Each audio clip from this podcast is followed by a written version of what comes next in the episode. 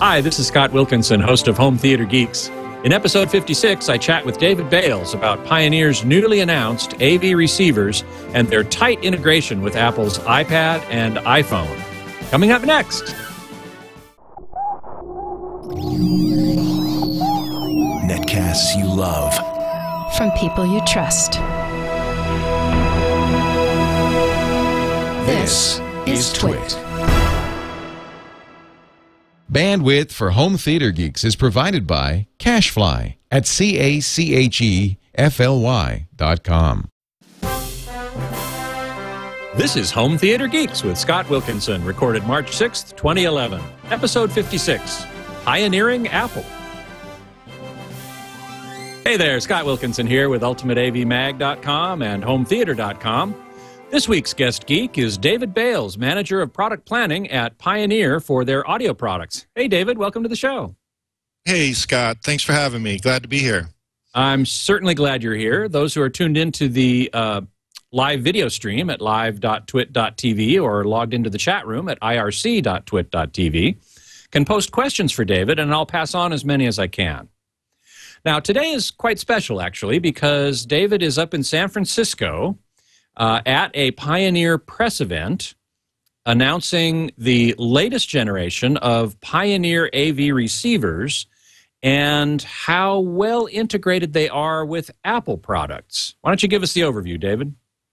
Sure. Thanks, Scott. Um, yes, we're here in San Francisco. Um, it, uh, in Apple's backyard, so to speak. Um, and you're right. Um, over the last six, seven years, we at Pioneer on the audio side have, have really tried to make uh, extra efforts to be compatible with this new portable phenomenon uh, known as you know the Apple iPod, the uh, the iPhone, and and now the iPad. Um, this year's uh, 2011 Pioneer line of AV receivers um, takes it to the another, next level, really. And um, while we're iPod, we're iPhone, and now iPad compatible with this line of receivers, um, we've also uh, incorporated some network functionality uh, that allows the Apple consumer to really go to another level of um, of um, getting to their iTunes library and sharing it to their home theater system through a Pioneer receiver. Mm-hmm. Now, I remember I have uh, a Pioneer receiver actually with one of the very first ones with an iPod. It's not really. It, could be a dock, but it's really just a cable, um, and uh, and that's very convenient. But one of the things that isn't so convenient about it, and and I'm sure you've addressed this by now, is this is several years old now, is that you can't. You have to control the iPod from the receiver. The iPod's uh, display is completely disabled. Uh, I, I hope you've uh, fixed that by now. that's interesting you bring that up. That's great. Um, we have. And um, as Apple enthusiasts ourselves, we really realize that it's very difficult to pry that iPhone, iPad nowadays out of our hands. Um, so once connected with um, a Pioneer receiver, which, by the way, we don't require a dock. Um, we put the cable in the box uh, you're ready to go from the minute you bring that that uh, Pioneer receiver home uh, mm-hmm. for audio and video from your from your iPhone, iPod, i um, uh, iPad. Um, but to your point, we do. Um, we put a button right on the front of the receiver that allows you to say, "Hey, give control back to the iPad, iPhone. Uh, let me pick my songs or playlist um, right from the uh, Apple device." Then set it down and and and uh, go on with your listening. You had mentioned that um, when connected to the receiver, um, that we lose control of of the uh, Apple device and and you're forced kind of into the on-screen display uh, and the remote control that comes with the receiver. Uh, and, and it's funny you mention it because we um, we really noticed that ourselves um, as Apple enthusiasts. It's it's hard to even pry the device out of our hands sometimes. You're just constantly wanting to play with it and uh, change songs um, so we fix that. There's a button on the front of the receiver. Um, as soon as you're connected, you can you can control it with our remote uh, on screen, uh, or you can take control back to the uh, Apple device and pick your songs, track, skip, um, do everything you need to do right from the device. So that that's been solved. Great. I'm really glad to hear that. Um, now, what about um, you? You mentioned earlier integrating with iTunes and and sharing your content. Uh, what have you got going on in that regard? Right. Well, um, as you said, we're here in, in San Francisco. We're at a really nice hotel, the W, up here in uh, in uh, right downtown. Um, we've got our um, uh, our favorite press folks are up here running through uh, demonstrations and presentation right now for four new receivers. Um, all of them, at some form or another, completely uh, uh, compatible with i uh, Apple devices in one form or another. Um, really beginning with uh, an entry level receiver where, excuse me, Bluetooth ready. Um, so with an um, an accessory device, you can go wireless with your um, with your Apple device right into your home theater system. Um, you step up from there, and we include a cable in the box uh, for audio and video control uh, and and uh, playback from your Apple device. And then as you move up to the top piece, um, um, we have Ethernet capability that's going to allow you to uh, network share your iTunes library to your home theater system. Um, this is called AirPlay, and AirPlay is embedded technology in the AV receiver. Um, so this is extremely exciting because while we've we've had certain levels of Apple compatibility in the home theater through our receivers, um, we're really at an, another level now where uh, you're completely wireless and and as a product planner i look at it three ways uh, connection content and control. Uh, you can get one and you, you don't have the other two.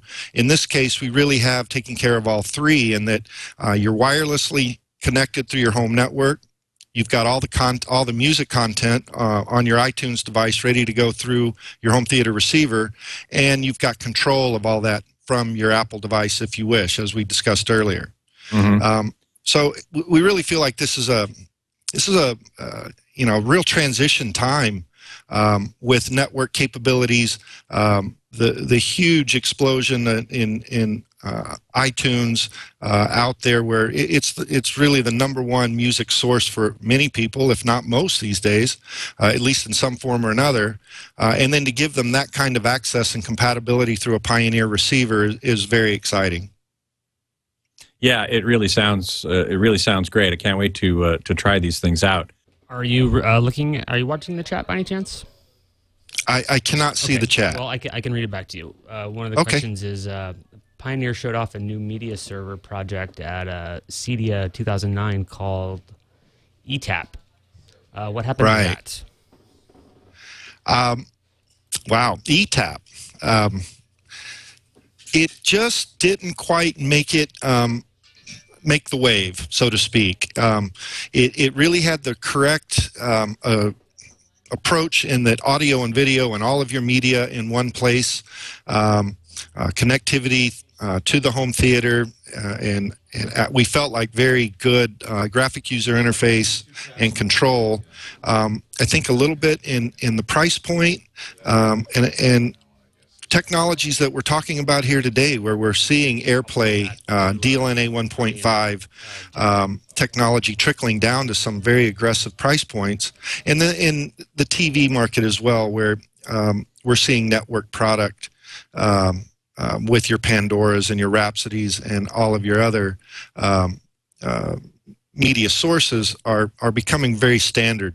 Um, what we what we think now really is that the AV receiver is very well equipped to be that source of of entertainment. It, it's always been where you connect your devices, and now just because they're coming off the internet or being streamed through your home um, or shared from a, a, a NAS device or what have you, um, uh, the AV receiver might be the the appropriate hub for that the idea behind that technology is still very much in our product planning minds, um, and and I think it dovetails quite well into what we're doing here with um, our AV receivers. Um, uh, an AirPlay technology that I discussed, as well as um, you know DLNA and file sharing, all the Mhm. services out there. Um, so we directed our attentions a little bit more towards the AV receiver, embedded what we learned with that digital library into um, into um, the AV receiver category. Uh, it doesn't mean that we won't uh, or aren't uh, looking at a separate um, uh, media device uh, of some sort. Um, but we're going to have to stay on top of the curve here and, and make sure it's got everything it needs for uh, that next generation of um, uh, new media. Uh, Right. and- Now, uh, Reverb Mike uh, followed up on on that with a question: uh, Is there any storage in these receivers, at like for MP3 files, or do they go out? They don't have any local storage, but they go out and get something on a NAS or another computer connected to the uh, network.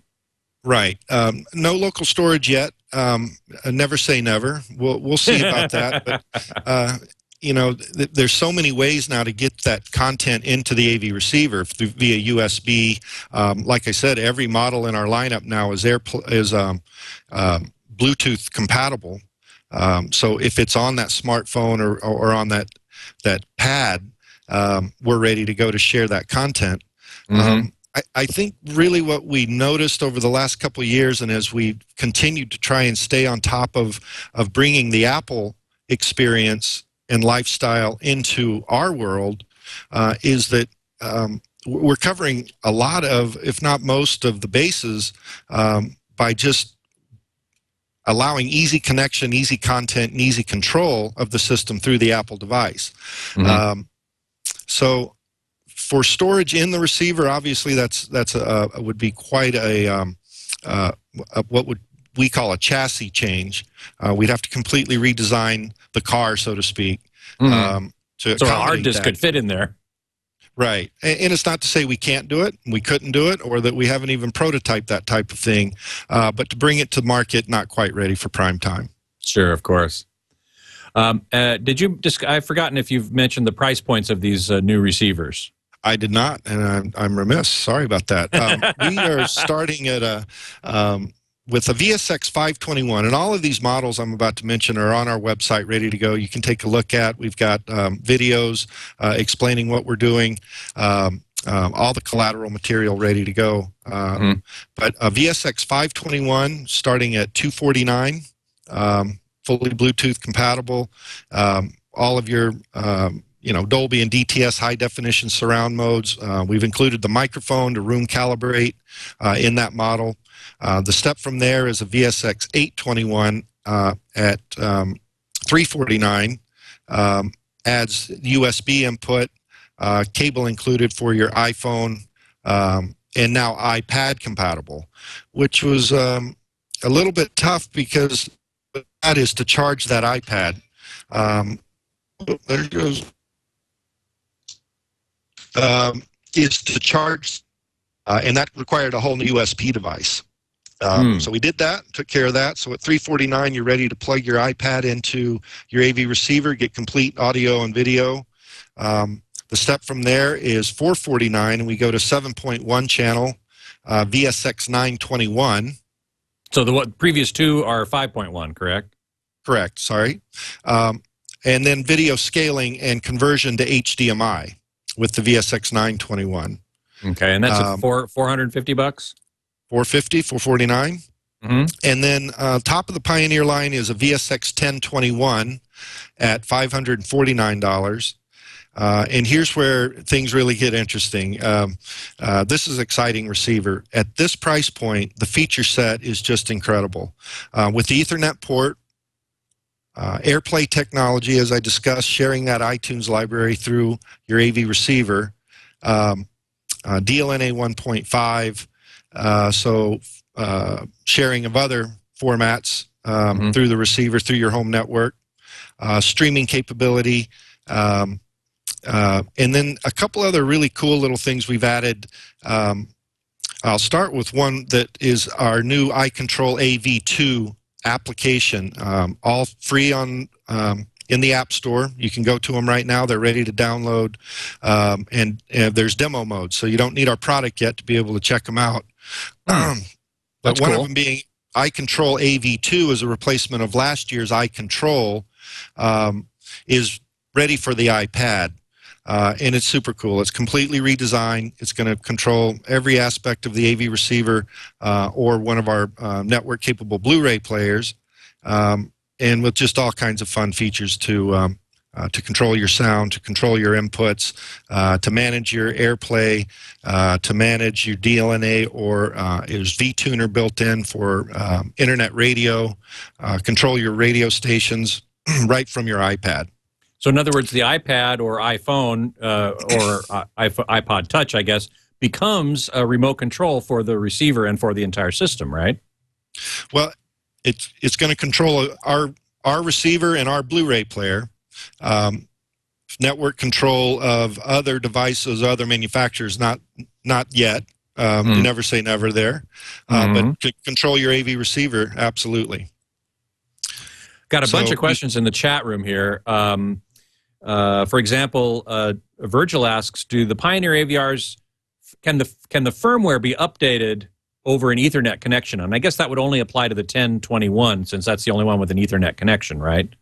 Right, right, and yes, um, um, firmware can be upgraded um, through the Ethernet um, as well as through our USB port at that price uh, at that model level. Mm-hmm. And do the other ones, so the lower models, have USB? I've forgotten. Uh, Yes. Now, the uh, 821 and 921, 349 and 449 price points have USB input, uh, front panel input. So, So, you yes, could you could up, uh, upgrade the firmware that way with a USB memory stick or maybe software from a computer connected via USB. it is possible. Yes. Mm-hmm. What about the multi-room capabilities of these receivers? Multi-room for this lineup starts with the 1021. Um, it's a two-zone receiver, um, ready for audio and video, composite video, um, an RCA2 channel. You can control those second zones from our app, our iControl AV2 app, um, which is dedicated one dedicated for the iPhone, another dedicated for the iPad. Um, so, yep, you can you can um, go to a second zone uh, at that price point. Um, So only the, things only the 1021 at, at 549, right? right, right. Uh, is that second zone HDMI or uh, in terms of video or only component or S video or how does that work? No, it, it's a composite video out for second zone. Ah. Um, You have to go. HDMI for zone two is um, uh, a bit of a challenge actually because of uh, copy protection. The rest. Um, that's a completely separate video processor you're going to have to put in there to to separate the two sources. Uh, So Hmm. it's something we are working on, but it's it's not as easily said uh, done as said. So getting high definition content to the second zone is pretty standard for us uh, at our mid level elite. Uh, and as far as what we're going to do next year, um, let's talk again in June.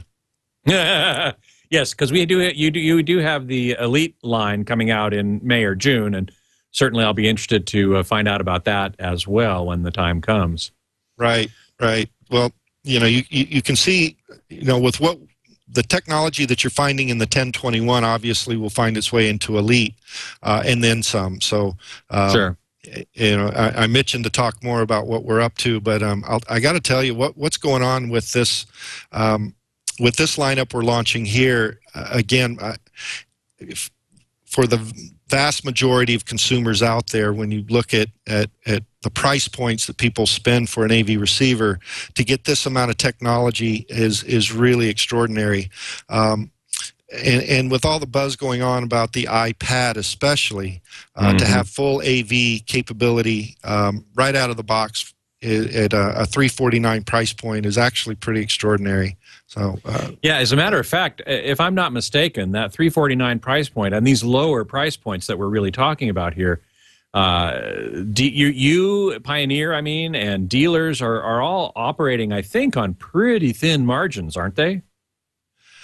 Um, well, yeah, uh, it's it it is not a whole lot new though in the AV receiver business. Um, um, margins start out where they start out at launch. We we hold up. Um, you get into Mhm. the selling season, and um, uh, you know things happen from a promotional standpoint at the retail level, and then we typically have a closeout time. Um, the thing about our business that I think is healthy in that in that way is that um, we almost every year have something new and cool out the next year. Um, sure. That it's a trick for us to transition smoothly, so that inventories both in our barn as well as at the retail level uh, transition, and we bring the new product in, and, and we typically do a pretty good job of that, so that. Um, you know, uh, closeout time. You know, uh, you get the latest, greatest receiver from last year at, at an aggressive price. Um, the margins Mhm. are thin for everyone, um, but we're really more than happy to do it in that you know we're ready to launch and sell the new stuff. Sure. Um, so the business model for the AV receiver category is is actually quite healthy. Um, I know everyone's thinking of the, how the recession ha- you know hit this category, um, but it, it I don't I don't understand it. In a way, we we played a bit defensively here, um, but the category is up signi- significantly over the last couple of years, um, and and ours is up double what the industry is. Wow. So, yeah. So we're, you know, we know a couple things. We know 3D compatibility and HDMI 1.4a, um, um, and then we can't put our finger on it other than this Apple compatibility that we've been uh, working towards over the last six, seven years. It's gotten to the point where it's it's just something that once consumers realize we have it, uh, and we have it better than the other guy, which is our job, um, it's working out for us, and we're selling a lot of receivers. We're, we're quite pleased with the business. Um, Yeah. And and again, that's why we're up here in San Francisco. We're real pleased with um, Apple's uh, AirPlay technology and being able to embed it in the product uh, and get that iTunes released from your headphones and released from your, uh, you know, from your computer and share that seamlessly in your home theater system. It's it's it's a big one. Sure. What about sharing photos? Uh, can you do that like from iPhoto as well? Um, for the AV receiver embedded AirPlay, it's music only. Mhm. Um, from our connection, USB video connection, yes, you can share. Uh, you know, set up a photo slideshow um, uh, with music, and that's that's pretty standard. Um, Mhm. Yeah. been doing that for a little while. Right, exactly.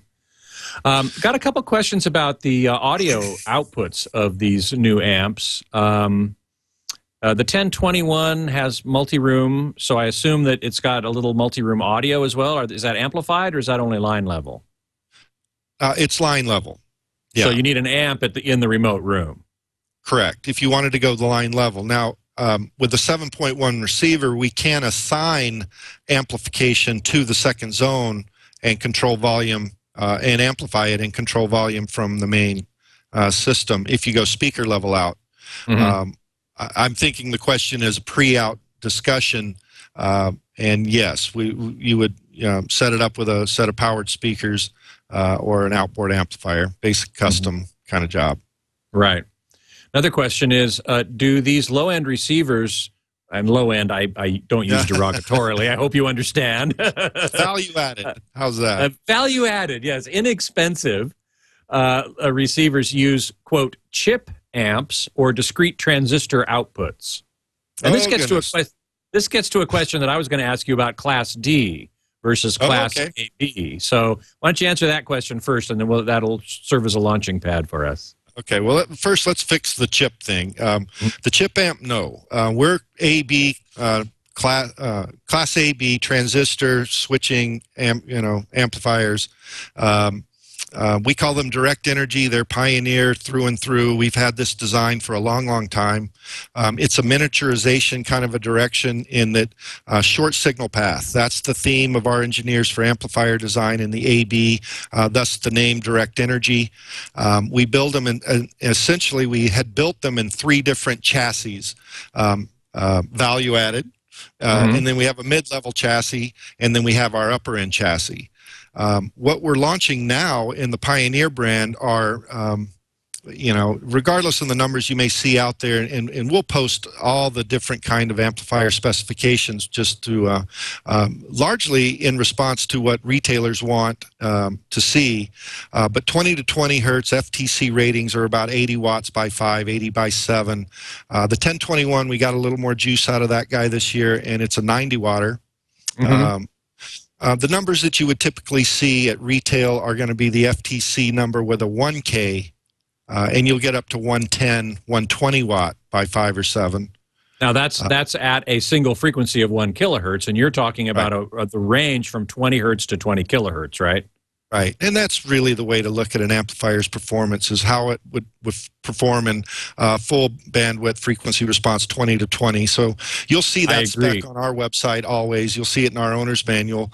Um, but a 1K spec is not a bad one to understand what um, the amp could do. You know, at a 1K, um, give it some volume.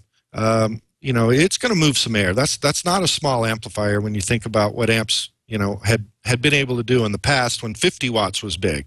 Mm, yeah. So Well, it- cer- it's amazing. certainly. Sorry, I was going to say uh, certainly. Um, you know, tube amps are if if a, if a tube amp is fifty watts, that that's huge. Uh, Yeah, but another sure. thing about another related issue there is that these days with speakers having a sensitivity in the 85 to 90 dB per watt range. I mean, if you feed that right. speaker one watt, it's going to output 85 or 90 dB, which is too loud for me. That's for sure. Sure, sure. yeah. So, uh, Um, you know, the, the having a bunch of watts uh, to me doesn't. Well, there is a reason to have a high wattage output, and you and I were talking about this before the show. Why don't you reiterate what you said to me then? Um, yeah, power, and again, thinking in terms of 20 to 20, uh, an 80 watt amplifier, um, a typical, um, you know, home theater setup of speakers. They're probably rated. You're in a hotel room and your phone this- just rang. Is Crestron? Oh, it's Yeah, Crestron. that- well, yeah. I hope you can I'll call, call him him back. Um, Sorry, go yeah, ahead. no, you know, this good, just good old audio. Um, you know, it, it's not about volume. It's not about you know 80 watts and how loud will that get. Although you know, we want to make sure it can get uh, loud enough at at um, um, but but it's the quality of the sound. I, I like to think of it in terms of of just harnessing electricity to recreate sound. That that's the trick. And there's always uh, you know a potential for a weak link uh, in the amplifier section, the preamp section, the speaker wires. The uh, no telling where that problem could be. Uh, but the first place you want to make sure the electricity is under control. Uh, it's nice and clean. It's it's it's amplifying that waveform correctly. Um, you know, the, the higher the wattage, really the better. Um, in the case of um, uh, for our mid-level chassis, for example, um, uh, we're not really talking about that here at this show. These are these are our value addeds. But as we go up into the higher wattage range uh, for Pioneer, we go to 110, 20 to 20, and that's a significant boost uh, in power and potential fidelity uh, as you go up in volume. hmm Uh, one of the analogies I think we were talking about was, you know, it's like a car. Um, um, you know, there's there's smaller chassis out there. There's smaller engines out there. There's you know uh, four cylinder six and eights, and they'll all go 80 miles an hour, 90 miles an hour. Um, but but as you know, you get into the bigger car, you get into the bigger motors, um, you get a smoothness, you get a, um, a less work to create a uh, the same amount of energy, and, and that's what it's about. So Right. For most people or many people, um, you know, an 80 watt Pioneer receiver, as, as we're launching here, is going to be fine, more than enough. Uh, and then there's another level of performance that as you go up, we we really, you know, every year we have to decide whether it's kind of, and I hate to, I'm not taking away any of the value of. Um, of something other than build quality, uh, but in the business we all call it, you know, the bells and whistles. Uh, is it a bell and whistles year or is it a, a mechanical year? And um, what's really fun about this year is I think we got a little bit of both. We got a lot of new, cool technology uh, as well as um, uh, improved amplification and sound quality from a mechanical standpoint, and Mhm. and that's a good thing. We like to see that that you know every year. Unfortunately, that's not always the case. I always Yeah. like to think of amplifier power as, um, uh, you, if you use a little bit, you have a lot. You have 100 watts, say, but you're only Sure. using the first 10. The amplifier, as you said, isn't working very hard. It's operating in what we call its linear range, and so there's Right. distortion is going to be lower. Um, the waveform is going to be more accurately uh, represented. Uh, and so I agree with you that uh, having more power is generally a good thing, uh, even Yeah. if you never use it. Right, right. Uh, yeah. you know most people listen at fairly moderate levels but um, you know I, we all do it you, you're you're you have friends over you're at a party and and you want to turn it up you just want Right. to show off sometimes and um, uh, and that's one of the things we really want to make sure at pioneer and, and that's that's just been part of our dna forever is um, turn you know turn it up and make sure it sounds good Um, Mhm. There's there's a certain volume level where the room and the and the system come together. Um, you know, and this goes into room calibration and the MCACC uh, uh, uh, DSP technologies that we're using these days to um, to tame the sound to fit the room. Um, Right. But beyond that, just just volume, good quality audio, uh, whether it's two channel or multi channel, it's it's um, it's all about how can that thing perform when you really get it going and um, you know eh, you're playing it nice and loud. So Now, uh, this uh, the, uh, your your reference to MA, MCACC is uh, a chat room question that I want to get to in just a moment. But first, two other questions that occurred to me, and also in the chat room. Uh, are all the channel, all the amplification channels in these new value-added receivers the same wattage, or are the surrounds do they get less? um, we're the first guys to do equal power, all five, all seven channels, and, and that's that's the same now. Um, you, you, um, it's a must. If if you're in a full blown 5.1, 7.1 surround system with DTS HD master audio coming from that new Blu-ray disc, you don't know what you're going to get in what channel, and they all have to be prepared to handle anything. So equal power uh, and linear power across those five or seven channels is is critical, which Excellent. really leads into that Class D discussion you were uh, going to ask about. Um, yes, go right ahead. I got uh, very excited by that technology. Once again, uh, kind of moving me into May, uh, June uh, uh, 2011 Elite. Um, but aside from we've been doing with our Class D amplifiers on our high end, um, that that's a, that's a key question because um, equal power at 130, 40, 50 watts uh, that these guys can handle.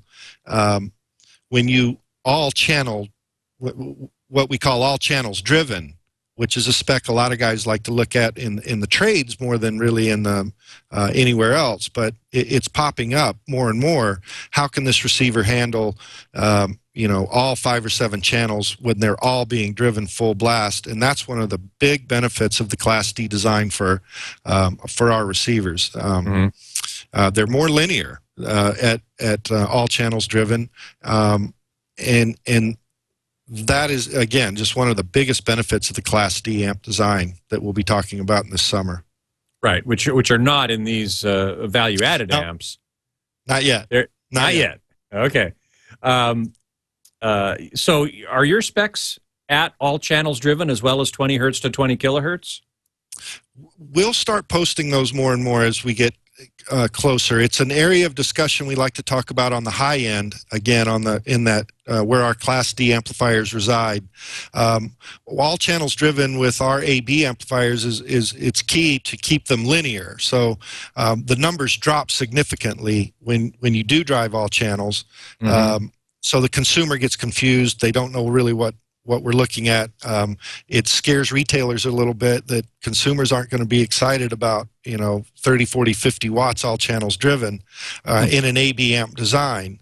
Um, so I don't think any of the manufacturers, including us, have really gone down that road. It's not as real world as most uh, as people might think. Uh, you're really never going to be driving 100 watts uh, into all five channels, um, although you might. Um, Mhm. And Well, we do uh, that in our testing at home theater on on receiver reviews. We we do test all channels driven That's as right, well as as well as two channels, and we find some in some cases that amp power drops significantly, like majorly, Absolutely and in other cases not, which is kind of surprising Yeah. that it's it's not able to be more uniform across different manufacturers. Right. Well, we have to design these amplifiers to do, uh, you know, uh, you almost have to protect the two channels to a certain extent. Stereo is the FTC rule. Um, that's what we measure, the left and right. Um, the capability of the center and surrounds to to go up to that power level of the left, front, left, and right uh, is the trick. And Mhm. uh, different manufacturers approach this differently. For us, we want uh, in all channel driven mode, uh, regardless of what the number may turn out to be, uh, for them to hold up and maintain linearity. That's that's key for us. Um, so we're not afraid of okay, you know, we drove the Pioneer multi-channel wide open, uh, and it and it delivered you know these numbers, um, when you compare that to the other guys, I think what you'll find is that um, their two channels will, will hold up, but their their effect channels will fall apart. Mhm, Um, mhm. And I'm not naming everybody. I'm just saying that is somebody, and, and everybody's got different chassis and different levels, and it varies on, on where they're going to put the emphasis. As um, we've seen in our reviews, absolutely. Right, you have, and you guys are a, a key part of what uh, you know.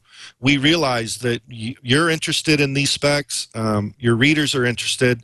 Um, we've always been interested in it and understood it. It's just um, it, it hasn't equated out to the real world and and and uh, and something the consumer has really picked up on. And and and, and again, at this level of of product, uh, it, it's a little bit beyond what most consumers are, are going to be interested in at the high end level where our class D's now reside um, it, it's a key it's a key story I think so we'll Sure. spend more time on that next year Yeah. Well, a few months from now, yeah. yeah Uh, yeah Now, you mentioned the FTC rules, and uh, uh, F Loop in the chat room uh, writes that he still doesn't understand the new FTC rules for power specs on home theater amps and receivers. Can you help him out? sure um, there are no new rules um, 19, the 1974 uh, amplifier rule is pretty much in place. Um, at that time, nobody knew what home theater multi-channel sound was, so um, the, the the the rule really boiled down to its basics is uh, a manufacturer will say how many watts those two channels are, uh, give it a number at what impedance, and what is the THD for that condition. Total harmonic Uh, distortion. total harmonic distortion. So we're required to to divulge those three things.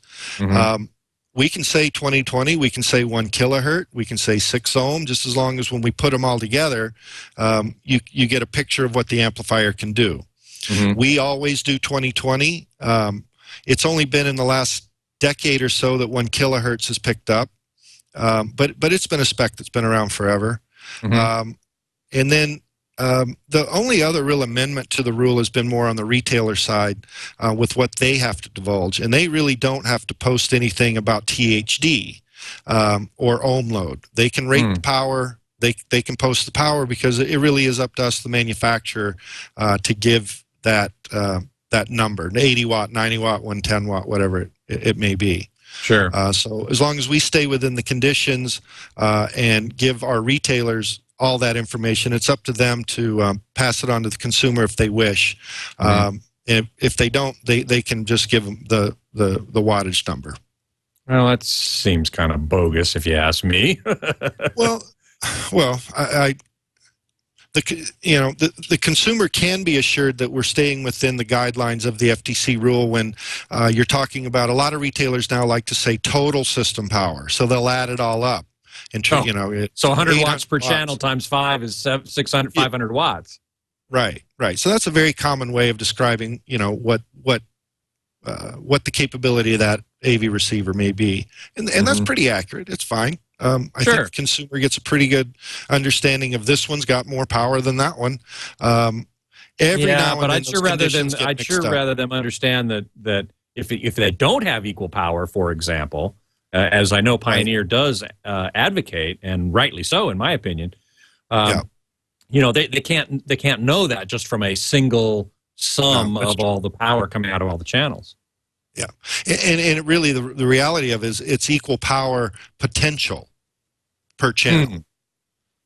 Um, Mhm. the the left and right stereo channels are going to take you know uh, well, depending on what you're listening to and what mode you're in um, yeah, you know 80% 90% then you go into five channel stereo and um, you know the whole system's really kicking so yeah, yeah. you know Are are any Uh, of these uh, receivers THX certified?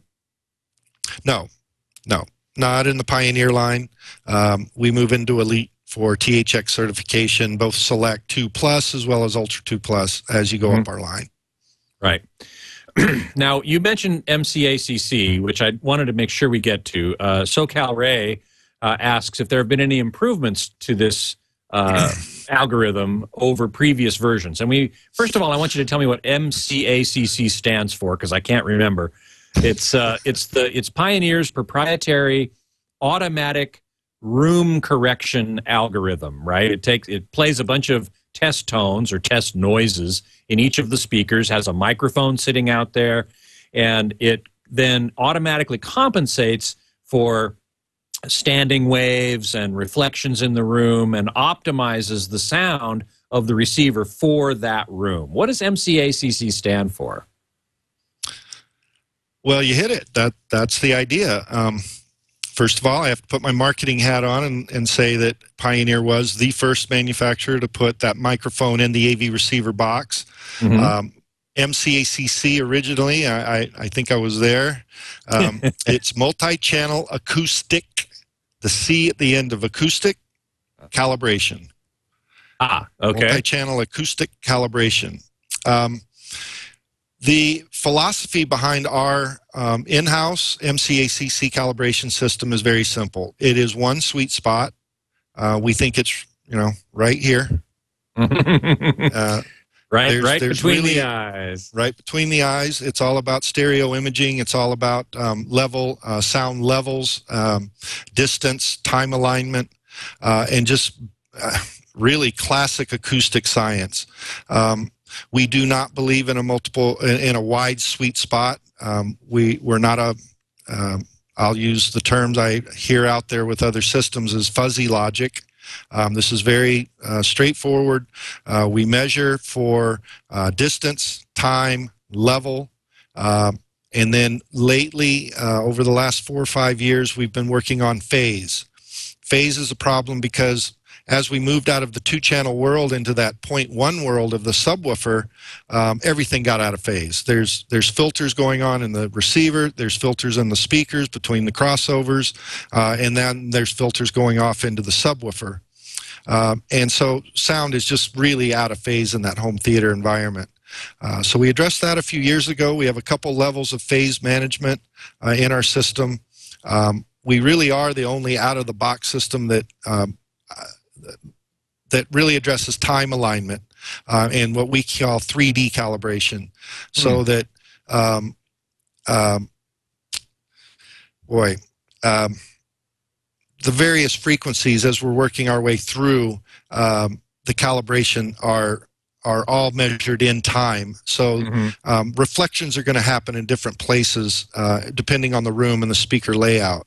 Uh, so our system allows you to to well, it'll automatically adjust for it. But if if you've seen our calibration readout that you can now get on your iPad, um, you can look and see by frequency or channel where the problems are in the room Hmm. then you can see in time, in milliseconds, where the problems arise. So run the calibrate, but adjust the EQ setting to where the time, and that's the trick. Mhm. So we always run our cal, run it just to see, and, and really we're not looking at it for sounds. Once we see the room, we adjust the calibration, largely the time Sorry, I'm lagging a little on you. Yeah, Um, sorry, I'm afraid I'm afraid the uh, bandwidth in your hotel room might be might be choking a little bit there. Yeah, a little bit. Okay, well, calm down here and let it catch up. But that's the gist of it, really. Yeah, Um, understood. working on phase, getting things going in time. Um, one sweet spot. Um, if you want to open the sweet spot up to a wider group, there's a bazillion T, uh, DSP modes that we put in these products. Uh, turn one on and, and you know do the sports arena or do what have you. Um, we understand people don't want to do that as much as they used to. Uh, No, I sure don't. Not, yeah, the emphasis is not there anymore. Um, we understand there's there's you know five channel stereo is is a very popular surround format for music. Um, for us, it's that encoded Dolby DTS high definition surround format for Blu-ray that we want the most accuracy.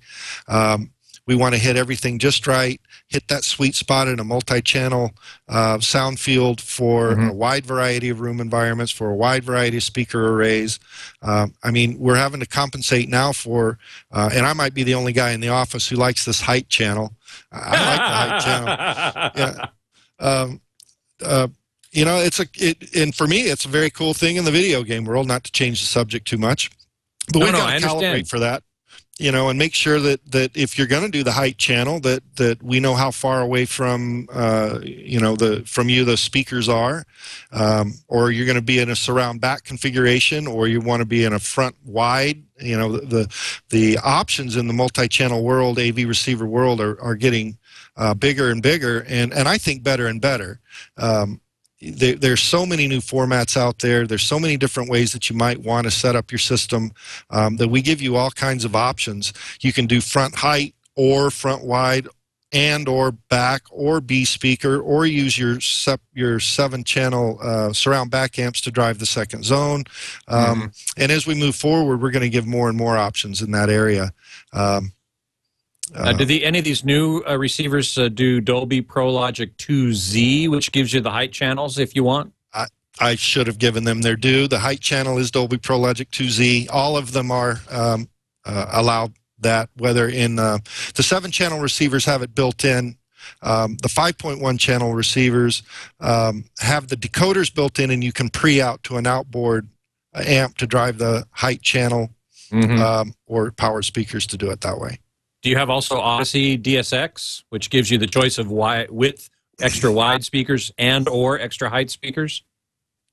No, Why not? yeah, not? Audyssey. No, you know, um, I, I'm going to play nice. Um, MCACC is Pioneer's room calibration technology. We've had it for years. course- it's been refined. and of course, and the Audyssey question does was what are the own. yeah. refinements? Yeah, and, and it's in direct competition with Audyssey. Um, uh, we appreciate what they're trying to do over there, but we don't think that the direction is correct. It, it, it there's uh, for us, there's one sweet spot. There's not. It, it's not a wide sweet spot philosophy. So um, you can you can measure up to six different sweet spot zones with our system uh, and and put those into memory name them you know lounge uh, you know Barcalounger center of the system what have you um, but we're going to measure to one sweet spot which is a philosophical choice, uh, not is. a technological limitation. right right Huh, that's Uh, very interesting because what they do is, as you mentioned earlier about uh, fuzzy logic, you know, they measure up to I think six or eight different locations and then kind of average them all Yeah. together to get a good Yeah. sound, pre- presumably, uh, in the entire room. But you're saying that you don't agree that with that approach. we don't think that can be done Mm-hmm. um, there's just it's it's there's just not enough even if there were enough processing power and i'm not even sure there is uh, to manage all of that all of those reflections all of the uh, conditions uh, from the amplifier to the speaker to the preamp to the room um, the acoustics are just just far too sophisticated and complicated to manage that many ripples of water and create a smooth uh, frequency response ac- across a, a wide area. You're going to Mhm. compensate. you- You're going to have to give up uh, what we feel the critical sweet spot in the center um, to do that. So Mhm. we we approach it the other way. Uh, we get it as uh, as good as technology can today uh, for the one sweet spot, and it's going to sound better for the rest of the room. Sure. Uh, F Loop asks uh, Does the room correction uh, allow tweaking after calibration? Uh, many systems don't. Once you ca- once the auto calibration is done, it's done. But you might want to go in and say tweak the EQ a little bit or the one of the delays or something. Um, do you do you allow Yep. for uh, after the fact uh, fine tuning? Absolutely. Um, Yeah, we're we're going to set it up the way we feel like uh, it should be for a linear sweet spot in the center. But we also understand that that people are going to want to do different things. Um, you can adjust any any aspect of our room calibration. Uh, from the time alignment, you can you can adjust for standing waves. You can adjust for the phase. Um, um, you can adjust channel levels. You can adjust the distance, all on the fly from the remote on-screen display. Um, so the answer that's a great question, and we think that's one of the big differences. Uh, it, it brings me to something I've got to talk about. I know we're about to run out of time. Um, there's uh, within our iControl AV2 application, um, we have a new technology called Finger EQ, and it literally allows you to draw the EQ curve with your finger on your iPad. Uh, That's um, cool. which is just it, it's fun. It's cool to look at. But the other is it really just allows you a lot of control over um, what you might be listening to at the time and just do a, a on the fly EQ. Um, with all the years I've been with Pioneer, I hear it all the time. What happened to the EQ? Um, well, we brought it back. It's right there on your iPad, and it's really a, it's a cool way to just adjust and set things up the way you want them. Hmm. Another feature I really, really want to talk about that we're showing this year is is dovetails a little bit with Bluetooth compatibility and um, um, iTunes, and allowing more than one person to load music up at a time and play through the Bluetooth. We call it Pioneer Air Jam. It's an application that's on uh, our website uh, as of today. You can download it. Um, there's a demo mode that you can play around with, see how it works. Is this Um, an app as well, or, or something for a app. computer? This is Uh-huh. an app, um, but it works completely through Bluetooth. It allows up to four people to uh, Bluetooth connect to our receiver. Uh, the 1021 is where this technology starts. Mhm. Um, and AirJam, it, it allows four people to enter songs and create a party playlist. So Wow. the songs load up on the app. Mhm. Um, anyone can override someone else's song if they if they yeah, dare how does do it that. how does it choose? How does it choose which one is it's going to play? Well, it's going to go in order of what when they've been added to the list. Ah, But any one person could just add a song and say play now, and the song is playing will will shut down and play the next song. So Huh. it, it it is the the term the name of the app is very appropriate. It is Air Jam. It's it allows people to get in and and play music. You can be very civilized about it if you want, and just let people add songs. Uh, or you can get in there and get a little rough. I didn't like that, and and uh, you know, uh, delete somebody's song and put yours in. Um, you can really play with it. It's it's it's a very fun application. We've had a lot of fun with it here in the hotel. It's the first time we've really been able to play with. Um, there you go. there it is. Wow, it Yeah. gives a whole new meaning to uh, remote wars, huh? Yeah, yeah. but you can see it's very colorful. It's very fun. Um, and, and really, everyone's going to be nice. You're going to add your songs, and as the evening goes on, um, you know everyone's going to have a chance to play the some of their iTunes music um, on through your Bluetooth system um, through our receiver. Yeah. Another application I, I I've got to dive in, and this isn't really this isn't an app from iTunes. This is just built into the 1021 receiver. Um, is what we call AV Navigator. Um, we're showing pictures of the back panels of our high-end AV receivers, and we understand um, that for the average consumer, this is really very intimidating. Very, Um, I agree. Yeah, and we've been trying, but you know, we've got to be, we have to be prepared for any combination of connection. Is it composite? Is it component? Is it uh, uh, S video in some cases? Is it HDMI? What you know? So all of those inputs and outputs are still there. Um, but what this application allows us to do through the two-way network is for the receiver and your computer or an iPad um, to to have a two-way communication. Uh, it starts out with a speaker uh, with a system setup. It, it, let me start over a second. There's a there's a ROM disk in the box. Load it on your computer. Um, send it over to your iPad, and then as you're setting up the system, it's going to ask you what do you have, and then show you how to hook it up. Once you've hooked everything up, um, you can do an interactive two-way learning uh, session with the receiver um, whether if you push a button on the receiver for um, phase control for example it's going to take you right to that portion in the owner's manual and explain it to you Wow, vice that's versa. cool.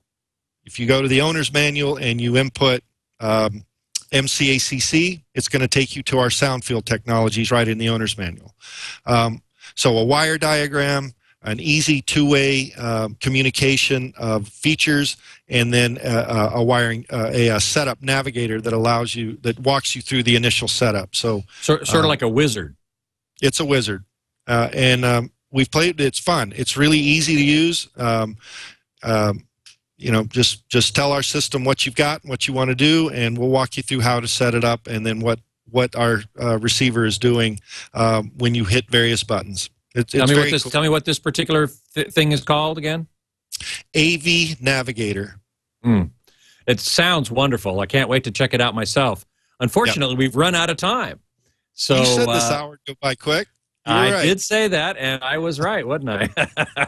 I want to thank you so much for being on the show, David. Uh, this has been very informative, and uh, I know a lot of people are going to be looking forward to seeing these new value-added receivers come onto the market. When do you expect that that they actually will be available in stores? Uh, thanks, Scott. Yeah, hey, we're, we're shipping right now. So the uh, Ah. 521 and 821 will be there any day. Uh, the 921, 1021, um, probably pulling into Long Beach Harbor right now. They'll unload them. We'll be uh, another week or two back. So Excellent, um, definitely in March. excellent. Um, thank so you so encourage much, all the listeners hit our website. Everything's there, uh, um, and um, uh, check out those new apps. Those demos are pretty cool. I will do. Thank you again. All right, Scott. Thank you. Okay, you can uh, obviously reach uh, uh, Pioneer and see, read all about these new products at pioneerelectronics.com. Uh, my online homes are ultimateavmag.com and hometheater.com. You can email me at scott at twit.tv and follow me on Twitter at htgeekscott.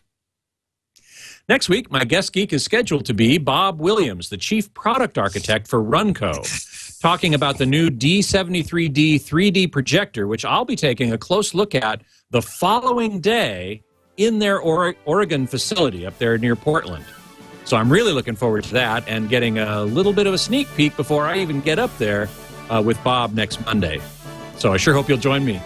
Until then, geek out.